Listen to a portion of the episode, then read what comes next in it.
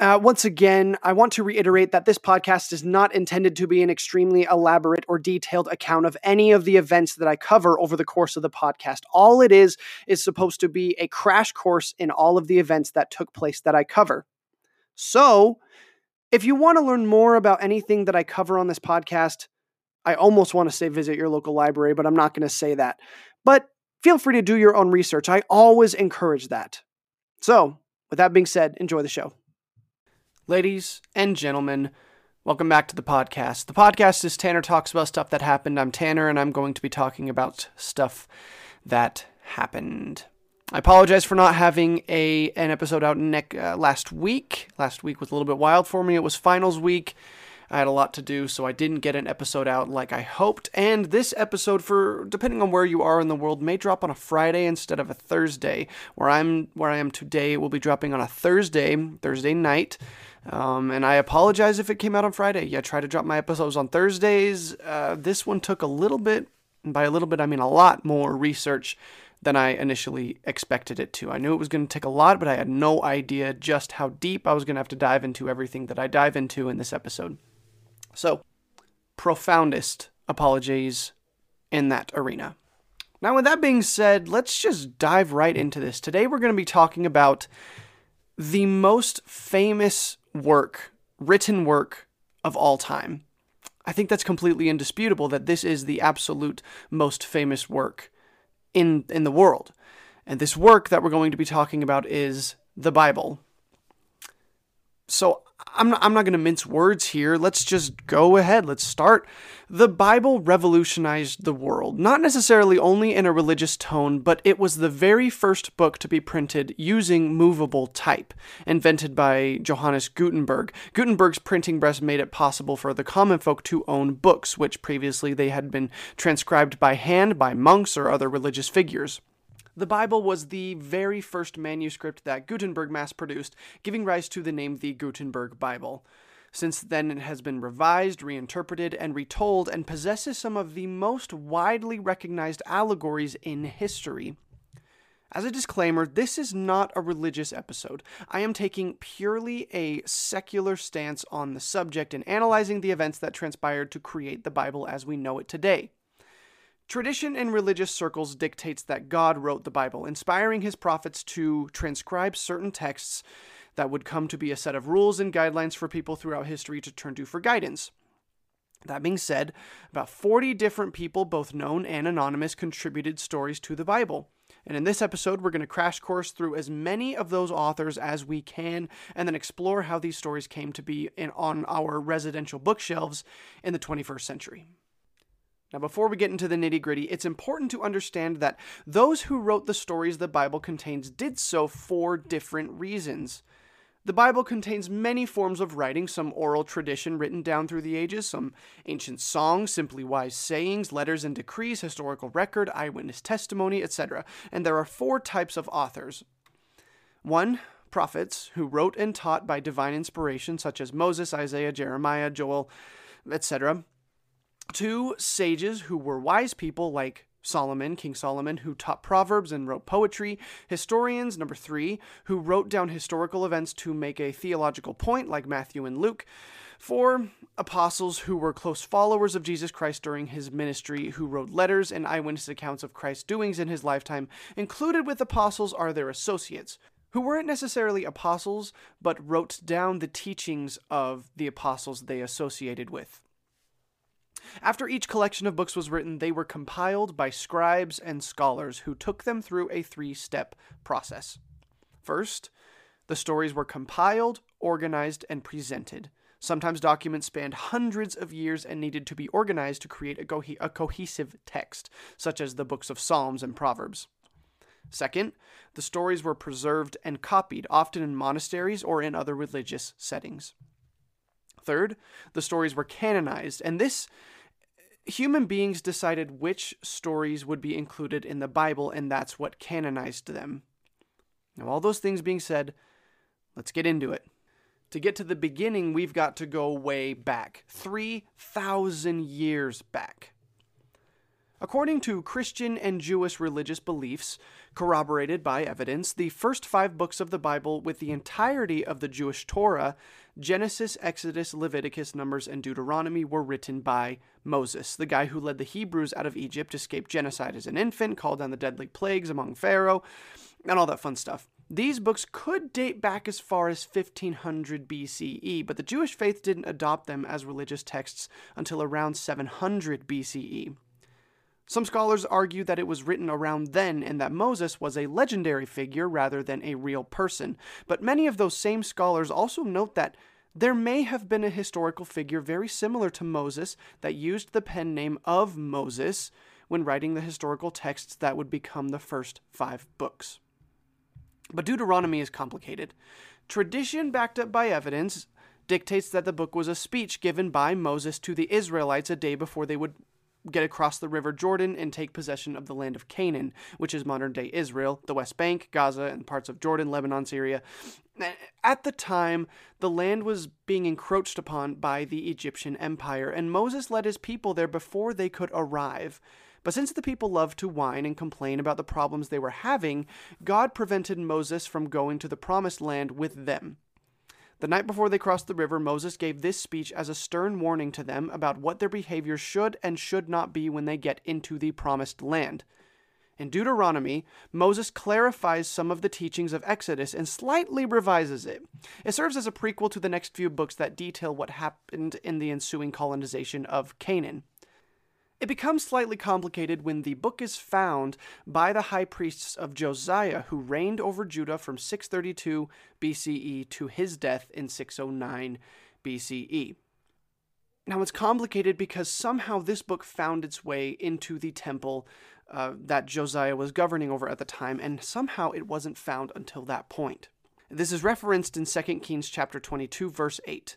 In the King James version, the scripture says that the high priest said to the scribe that he'd found the book of the law inside an old temple, and this book became the basis for many of Josiah's religious reforms throughout his kingdom. The complications I've referenced are concerning who transcribed Deuteronomy. If it was Moses who delivered the speech, who wrote it down and who preserved it? Is that transcribing what we have in the Bible today, or was it mistranslated in some way by Josiah's priests? Did those priests add anything to the book? We just don't have answers to those questions. So now we've got just got to move on. Following these first five books are what would come to be known as the Deuteronomy. I've, I've had such a hard time saying this this whole week. Deuteronomistic history, a term coined in the 1940s to label the books of Joshua, Judges, Samuel, and 1st and 2nd Kings. A popular theory states that these books were written by a single individual, but as further studies are done on the texts, this theory doesn't really hold much water. These books are believed to have been written in the 6th century BCE, and their authors are unknown. The first part of Joshua reflects the stories of conquest in the land of Canaan, as I said before, which reflects a time in the 7th century BCE under the rule of King Josiah, but the latter part seems to take place after the fall and destruction of Jerusalem to King Nebuchadnezzar II and the Neo Babylonian Empire in 586 BCE. It could easily be argued that it was written by more than one author, because the book of Judges spans several centuries, predating the events of the book of Joshua, beginning in the 8th century BCE and lasting until the Babylonian exile around 550 BCE, possibly after the events of the book of Joshua have come to pass. And because the book of Judges spans so much longer than another book that is included with the Deuteronomistic history, it's very unlikely that one person wrote the entire saga. Now, the books of Ruth, 1st and 2nd Samuel, and 1st and 2nd Kings also have unspecified authors and unspecified dates of writing. Ballpark estimates put them between the 6th and 4th centuries BCE. Now, on to 1st and 2nd Chronicles and the book of Ezra. All three were traditionally written by Ezra, a scribe and high priest in the 5th century BCE, followed by the book of Nehemiah, written by Nehemiah. Ezra and Nehemiah chronicle the resettlement of the city of Jerusalem, which had been destroyed a century earlier. And in this story, the Second Temple era is established, and that will come into play in just a moment. The book of Esther is an interesting one to research. Some contemporary scholars argue that due to Esther's vivid characters and captivating story, inconsistencies in the storyline, amount of quoted dialogue, and exaggerations in amounts of money, people, and time, the story can be considered a myth. But other scholars, primarily in Jewish circles, argue that the story was chronicled by Mordecai, one of the story's main characters, and cousin to Esther, and that the story was rewritten by an assembly of high priests governing the land of Israel in the Second Temple era, as stated previously, around the time and geographic location that Ezra and Nehemiah were writing their books. Whether that assembly penned the story for themselves or revised a previously written story is up for debate, but my two cents is this. Esther's story contains no mentions of God, so why would the high priests want that story in with the rest of the records? The high priests were religious figures, not storytellers, and I don't think that they could fabricate such a drama as the Book of Esther themselves. I don't think they wrote that story. Whether or not someone else wrote down a true story, an exaggerated event, or made it up altogether is a different conversation. The Book of Job is another complicated one. Officially, like several other books, no one knows who wrote it, so there is a lot of speculation around its creation. The story of Job is one of the more famous and beloved stories in the Bible, a story of faith in the midst of immense suffering and loss. So, who could have written it? There's the obvious explanation that some unknown sage or historian through the years documented or penned the story and a scholar stumbled upon it when he was when it was discovered and decided it was worthy of inclusion in the grand text of the Bible and no one will ever know who it was simply because there's no possible way of tracing that authorship. But this book sent me down a rabbit hole of research and I sorted through some dusty books and websites to come to the tentative conclusion that I personally have reached. Among many other ancient texts, transcripts from the Book of Job were found in the Qumran caves along with the Dead Sea Scrolls in the 1940s.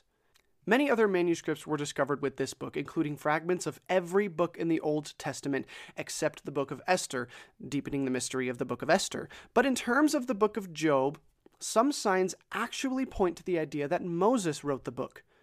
First of all, it could be argued that Moses wrote many of the anonymously written books in the Old Testament, as the things that he wrote were found in no particular order along with the rest of the claimed texts. That being said, I have some other evidence. The figure of Job was a wealthy merchant in the land of Uz. I think I'm pronouncing that right. Which was in northwestern modern day Saudi Arabia, and it is documented in the Bible that Moses spent 40 years in the land of Midian, also located in western Saudi Arabia. Modern scholars agree that Moses was not alive during the time that the tale of Job took place because during Moses' time there was no peace in the land of Israel, as it is detailed in the story of Job, but such a story could have become a popular tale in the region at the time and carried along through word of mouth. Moses could have seen the story as influential in telling of the nature of God and written it down. Whether the story is true or not, I won't go into too much of what I've researched in the past two weeks because trust me, it's a rabbit hole, but I believe there is evidence to support the statement that Moses wrote the book of Job. Of course, I have no proof, but this is what I'm settling into as a reasonable explanation of authorship. From Job, we get into Psalms and Proverbs. These scriptures span centuries, if not millennia. Many of the Psalms are credited to King David, who slew the giant with a sling and the stone and eventually succumbed to the beauty of Bathsheba. And in all, there are 150 chapters in Psalms, and King David is credited to writing at least 70 of them. Along with King David, other writers include our friend Moses, who seems to keep popping up through all this, Solomon, a wise king of Israel and successor to King David, Ethan and Heman, wise priests from the time of Solomon, Asaph, another wise man and musician from the time of Solomon, and the sons of Korah. Korah was a man who rebelled against God and actually practically started a revolution to overthrow the theocracy of the land at the time, but God basically put that to a swift end. Korah's sons, however, were spared of God's wrath and made disciples of the Lord. Now for a bit more mystery. 50 chapters in Psalms are written anonymously. Chronologically, we really have no idea in what order the Psalms were written, but most were likely written during the time of King David and King Solomon. And King Solomon also jotted down most of the book of Proverbs. As a means to give his people direction in a lifelong manner, spanning from devoted worship to treatment of your neighbors, King David wrote at least chapters 1 through 29 of Proverbs. Chapter 30 was written by a man named Agur, who compiled the book, and King Lemuel, who we know very little about. Interestingly enough, this is the only mention of either of these characters in the entire Bible. Some speculate that King Lemuel is actually King David under a pen name. Why would he do that? Who knows? Speculation, after all. Now, on to Ecclesiastes. The only mention of authorship in the book is the self reference the writer makes of the name Kohelet, which is a Hebrew term meaning something along the lines of one who convenes or addresses an assembly. Jewish tradition maintains that the book was written by Solomon. After all, the book is included between Psalms, Proverbs, and the Song of Solomon, all of which either Solomon helped to write or were written near the time he was around, but modern studies challenge this. The chief evidence to support this is the presence of Persian phraseology in the text. Tradition holds that the book was written in the western Middle East by Solomon, who ruled in the 10th century BCE, but the Persian Empire did not expand into this area until the 6th century BCE, making it unlikely that Solomon would be familiar with this way of speaking in his time period. The other question raised in the writings of Ecclesiastes is that the rhetoric switches between first and third person several times throughout the book. This suggests that there is both a narrator and an author, which begs the question if, hypothetically, Solomon had a hand in writing the book, was he the narrator or the author? And who was the second figure who had a hand in writing the book? Now let's talk about the Song of Solomon. The Song of Solomon is a collection of love poems traditionally understood to have been written by Solomon. The rhetoric deviates from much of the standard works of the Bible in that it celebrates aspects of human sexuality in its language, even rejoicing in human intimacy. It's interpreted as a back and forth between a man and a woman, filled with passionate, rapturous love and profound devotion and there have been various understandings of the meaning behind the poems over the centuries, most being allegorical or cultic. Jewish tradition dictates that the poems are allegorical and symbolic of God's love for the Israelites, whom he had made a sacred covenant with. Among Christians, it is a similar interpretation depicting God's love for his covenant church.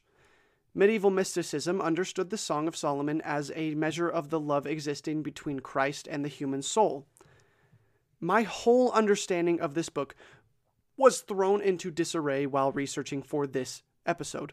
I'll try not to be too extensive, but this was pretty intense for me, and I'm going to convey what I discovered as eloquently as I possibly can. The book is called The Song of Solomon. The first verse even says, quote, the Song of Songs, which is Solomon's. I thought that Solomon and his wife were just singing to each other, talking about how much love there was in their relationship. I'm being totally honest. I researched to understand, and I've definitely gained a greater understanding here. There is no explicit evidence that Solomon wrote the Song of Solomon. While some Bible scholars were totally aware of this, this was absolutely news to me. The book originally wasn't called the Song of Solomon. In the original Hebrew, it was called the Song of Songs. It wasn't until the Latin translation in the 4th century Common Era that Solomon was named as the author. While the text does mention Solomon several times, there is no explicit mention of any author, time period of writing, or circumstances of its composition. The only evidence of the time of writing is the presence of the Aramaic terminology within the text, and the Aramaic language slowly replaced Hebrew in the centuries after the Babylonian exile, which could place this writing in those centuries, possibly 500 years after the reign of Solomon. Again, only speculation. I feel it's important to think about these things and ponder the possibilities. In the end, a lot of the Bible experts agree that the most plausible interpretations for the Song of Solomon is that it is a collection of poems written separately with no connection, collected to exhibit the profound joy that love can bring to the lives of all those who choose to pursue it. Continuing forward, we reach the book of Isaiah, arguably one of the most profound and prophetic books in the Bible, and the history of the book is shrouded in mystery. The book is full of vivid imagery and often cryptic phraseology and has stumped many a faithful reader of the Old Testament as to its true meaning. Contrary to other to several other books I covered just recently, there is nearly indisputable evidence that Isaiah was a real person and a prominent religious figure of his time. He lived in the 8th century BCE, and that is when it is thought that he composed much of the book of Isaiah. I say much of it because most b- biblical scholars agree that the book of Isaiah was not a book written by one person. The evidence of this is pretty significant, but as always, I'll try to keep it short. First of all, after chapter 39 of the book, all the way until the end of the 65 chapter saga, Isaiah's name ceases to be mentioned entirely. Just want to put that out there.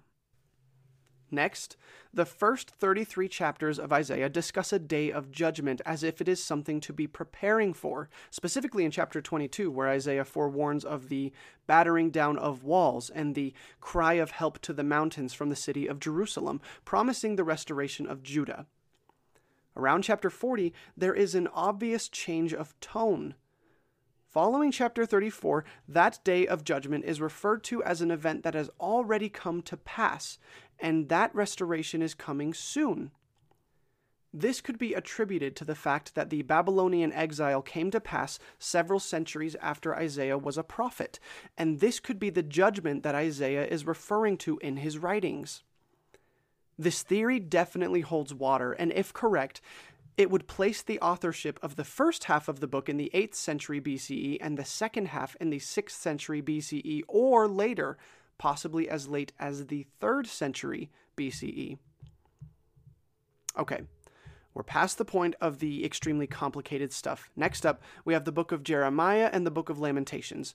There is a scholarly consensus that the book of Jeremiah was written either mostly or entirely by the prophet Jeremiah, who was a real historical figure, mostly because Jeremiah spends a lot of time speaking in first person. The book of Lamentations is also attributed to the writings of Jeremiah, but that is only because a scripture in 2nd Chronicles alludes to this. The scripture reads in the King James translation, quote, "And Jeremiah lamented for Josiah, and all the singing women spake of Josiah in their lamentations to this day, and made them an ordinance in Israel, and behold, they are written in the lamentations. Pretty self explanatory, right? Something that can be pointed out is that the scripture describes Jeremiah lamenting the death of King Josiah. While King Josiah and Jeremiah were definitely around at the same time, there is no mention of King Josiah in the book of Lamentations, and that makes it peculiar that a single scripture attributes Jeremiah to the writings of an entire book of the Bible. It's possible that Jeremiah did write the book of Lamentations. I'm not trying to play devil's advocate. I'm just trying to keep an open mind about everything. So let's keep going. For the next several books, things will get a bit less complicated. In these books, we have Ezekiel, Daniel, Hosea, Joel, Amos, Obadiah, Jonah, Micah, Nahum, Habakkuk, Zephaniah, Haggai, Zechariah, and Malachi. And that takes us to the end of the Old Testament. The authorship of most of these books, with the exception of a few additions by later prophetic assemblies, lie pretty soundly with the prophets who bear the names of these books. One exception, however, is the book of Daniel. King Daniel is Bible famous, as I stated before. He got thrown into the lion's den. Everybody knows the story of King Daniel. But that doesn't mean he wrote the book of Daniel. In the book, chapters 1 through 6 are written by an anonymous narrator. While Daniel could have written this as a preface to the stories he'd like to tell about his life, it's likely that only the rest of the book, chapters 7 through 12, are written by Daniel, and the rest was written by an educated Jew or Hebrew who wanted to document Daniel's life. This theory is further supported by the fact that the anonymous narrator introduces Daniel twice in chapters 7 and 10. Besides this, the rest of the books of the Old Testament are pretty clearly the work of the prophets they are named after, if not by the scribes who wrote down what those prophets said. Now, on to the New Testament. This is where we leave the Judeo Christian section of the Bible and enter into strictly Christian territory where Jesus Christ comes into play. With that, let's look at the Gospels of Matthew, Mark, Luke, and John. To begin, we have to understand one thing all four books are written anonymously. All are attributed to the names of several authoritative figures in Christian history, but none of those figures ever take explicit authorship of any of the books at any time in their writings. That being said, these four books are narratives surrounding the life of Jesus Christ. They are often read at a household nativity when Christian families prepare to celebrate Christmas, with many stories from Christ's life told throughout different perspectives.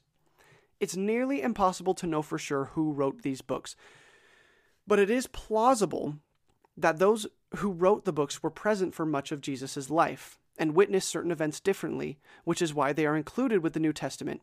It's also plausible that the stories were written down during the reign of Emperor Nero during the late 1st century AD and his attempts to stifle Christianity.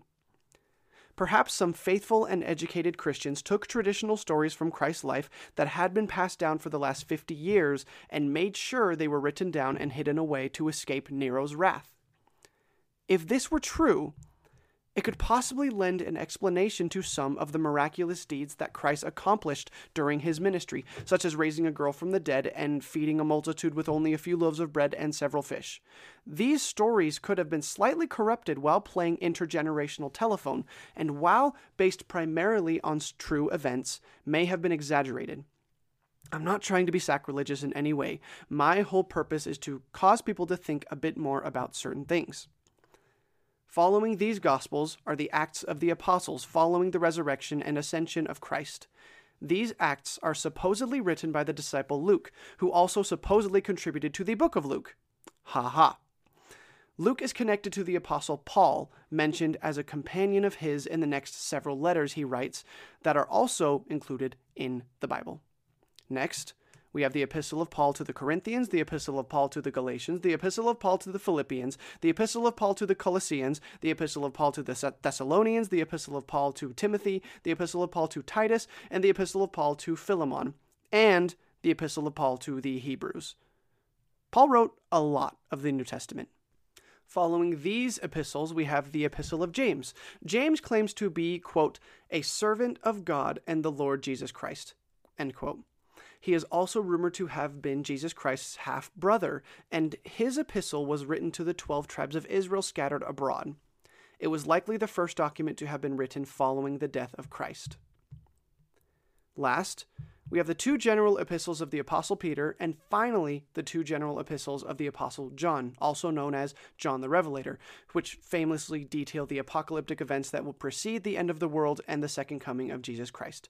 I could go real deep into each of these books, but for the sake of time, I won't. After all these documents were gathered in Hebrew, Aramaic, Persian dialects, Greek, Roman, and other languages, they were translated to Latin in the 3rd century CE, and in the 4th century CE, when Christianity was adopted by the Roman Empire, the Bible was produced on a larger scale to fill the various buildings of worship across the empire. But until the 14th century, was purely to be used by the ministers in the Catholic Church, with very few exceptions. In the 13th and 14th century, several sects labeled as heretical by the mainstream Catholic Church began showing interest in having personal copies of the Bible, rather than having them read in a language they didn't understand over the pulpit. In France, a group of people known as the Cathars, I also don't know if I'm pronouncing that correctly, were suppressed by the Catholic Church when they expressed their desires in the 14th century, John Wycliffe and his followers translated the Bible into English and began spreading it among the people as much as they could, creating the Wycliffe Bible. Wycliffe was also labeled as a heretic and excommunicated from the Catholic Church before his death. After many others expressed their opinions about translating the Bible to the common tongue, a scholar named William Tyndale, who was fluent in French, Greek, Hebrew, German, Italian, Latin, and Spanish, decided he was going to act. Tyndale worked tirelessly while running and hiding from the authorities of the Holy Roman Empire in the 16th century, eventually completing several translations of the New Testament before being captured and put to death. Tyndale's work was completed by Miles Coverdale, who accomplished the task of translating the entire Bible outside of the authority of the Catholic Church. Not only did Tyndale's Bibles challenge the Catholic Church in giving the Bible to someone other than the church authority, but it also challenged the authority of that same church. Tyndale did not believe that a Catholic leader was to be an intermediary between God and the common people, and it can be argued that a publication of his Bible set into motion the Protestant Reformation, which led to the mass production of the Bible for the common people and the book as we know it today in its various translations and interpretations.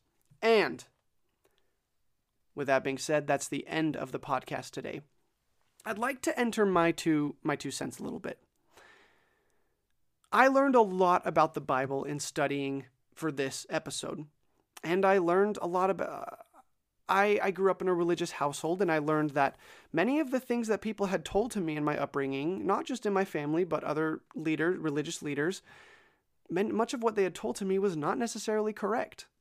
And the people that they thought had written certain books of the Bible perhaps didn't actually write those books.